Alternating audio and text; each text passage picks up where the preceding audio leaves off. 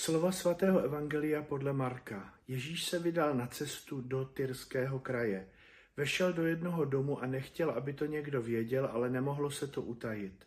Hned o něm uslyšela nějaká žena, jejíž dcera byla posedlá nečistým duchem. Přišla a padla mu k nohám. Byla to pohanka rodem Syroféničanka a prosila ho, aby vyhnal zlého ducha z její dcery. Řekl jí, Nech najíst napřed děti, není přece správné vzít chléb dětem a hodit ho psíkům. Ale ona mu odpověděla, ovšem pane, jenže i psíci se živí pod stolem kousky po dětech. Na to jí řekl, že jsi to řekla, jdi, zlý duch vyšel z tvé dcery.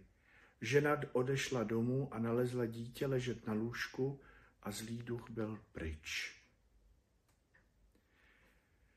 Milí přátelé, dnes si připomínáme památku svaté scholastiky sestry svatého Benedikta, která žila na přelomu 5. a 6. století a spolu se svým bratrem stojí na počátku mnižského, tedy řeholního života.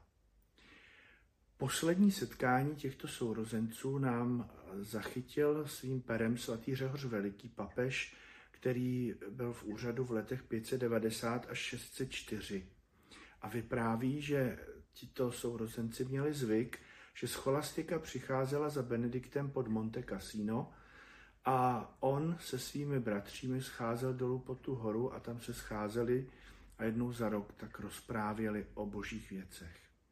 A když jednou přišla, a víme, že to bylo naposledy, tak se dali spolu do řeči o těch krásných věcech, o chválách božích a svatých rozhovorech, píše Řehoř Veliký.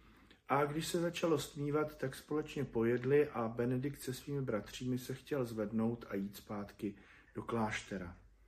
Ona jej požádala, prosím tě, neopouštěj mě této noci a porozprávějme si až do rána o radostech života v nebi. On to odmítl. Co to povídáš, sestro, nemohu přece v žádném případě zůstat mimo svou celu. A když scholastika uslyšela zápornou odpověď, Položila se pěté ruce na stůl, sklonila hlavu do dlaní a začala se modlit k všemohoucímu pánu. Když hlavu znovu zdvihla, strhla se mohutná bouře z hromy a blesky a takový liák, že ani ctihodný Benedikt, ani bratři, kteří ho provázeli, nemohli ani vykročit z místa, na kterém společně seděli. Benediktovi se to nelíbilo a řekl, Bůh ti buď milostiv, sestro, co jsi to provedla? A ona na to, hleď, prosila jsem tě, ale ty jsi mi nechtěl vyhovět, poprosila jsem proto svého Boha a ten mě vyslyšel.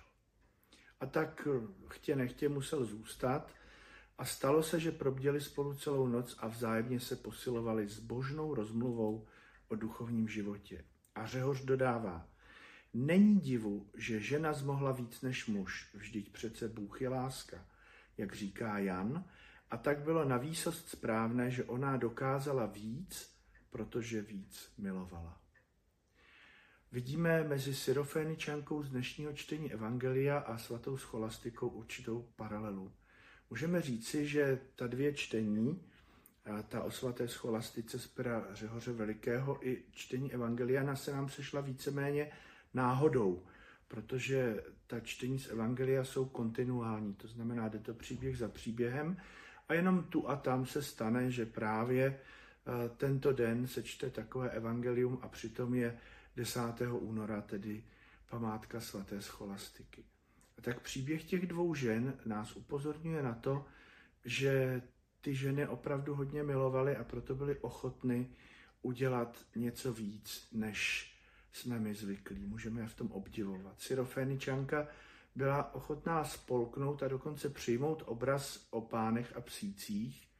Scholastika se modlila a Bůh způsobil to, že Benedikt nemohl opustit dům a tak vlastně spolu museli zůstat přes noc.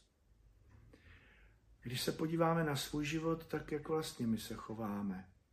Není to často tak, že při první překážce se buď zastavíme, nebo se prostě bez dalšího přemýšlení a úsilí vydáváme jinou cestou. Nepodobáme se mravencům, když se podíváme na mraveniště, na to hemžení, tak ty mravenici se hemží, protože oni nepřecházejí ty překážky, ale oni je obcházejí. Tak to pán Bůh zařídil, nic proti mravenečkům. Ale My lidé se někdy chováme právě tak. První překážka a prostě vydám se jinou cestou. Jak Syrofeničanka, tak svatá scholastika věděli, co je dobré a že zatím tou nepříjemnou situací, ve které se nacházejí, je nějaký boží úmysl, ale chce to trochu vytrvalosti a taky spolknout i nějaké to hořké slovo nebo nepěknou situaci. Prosme Pána, abychom byli vytrvalí ve svých modlitbách a odolní v situacích, které vždy nejsou příliš příjemné. Svatá scholastiko, oroduj za nás.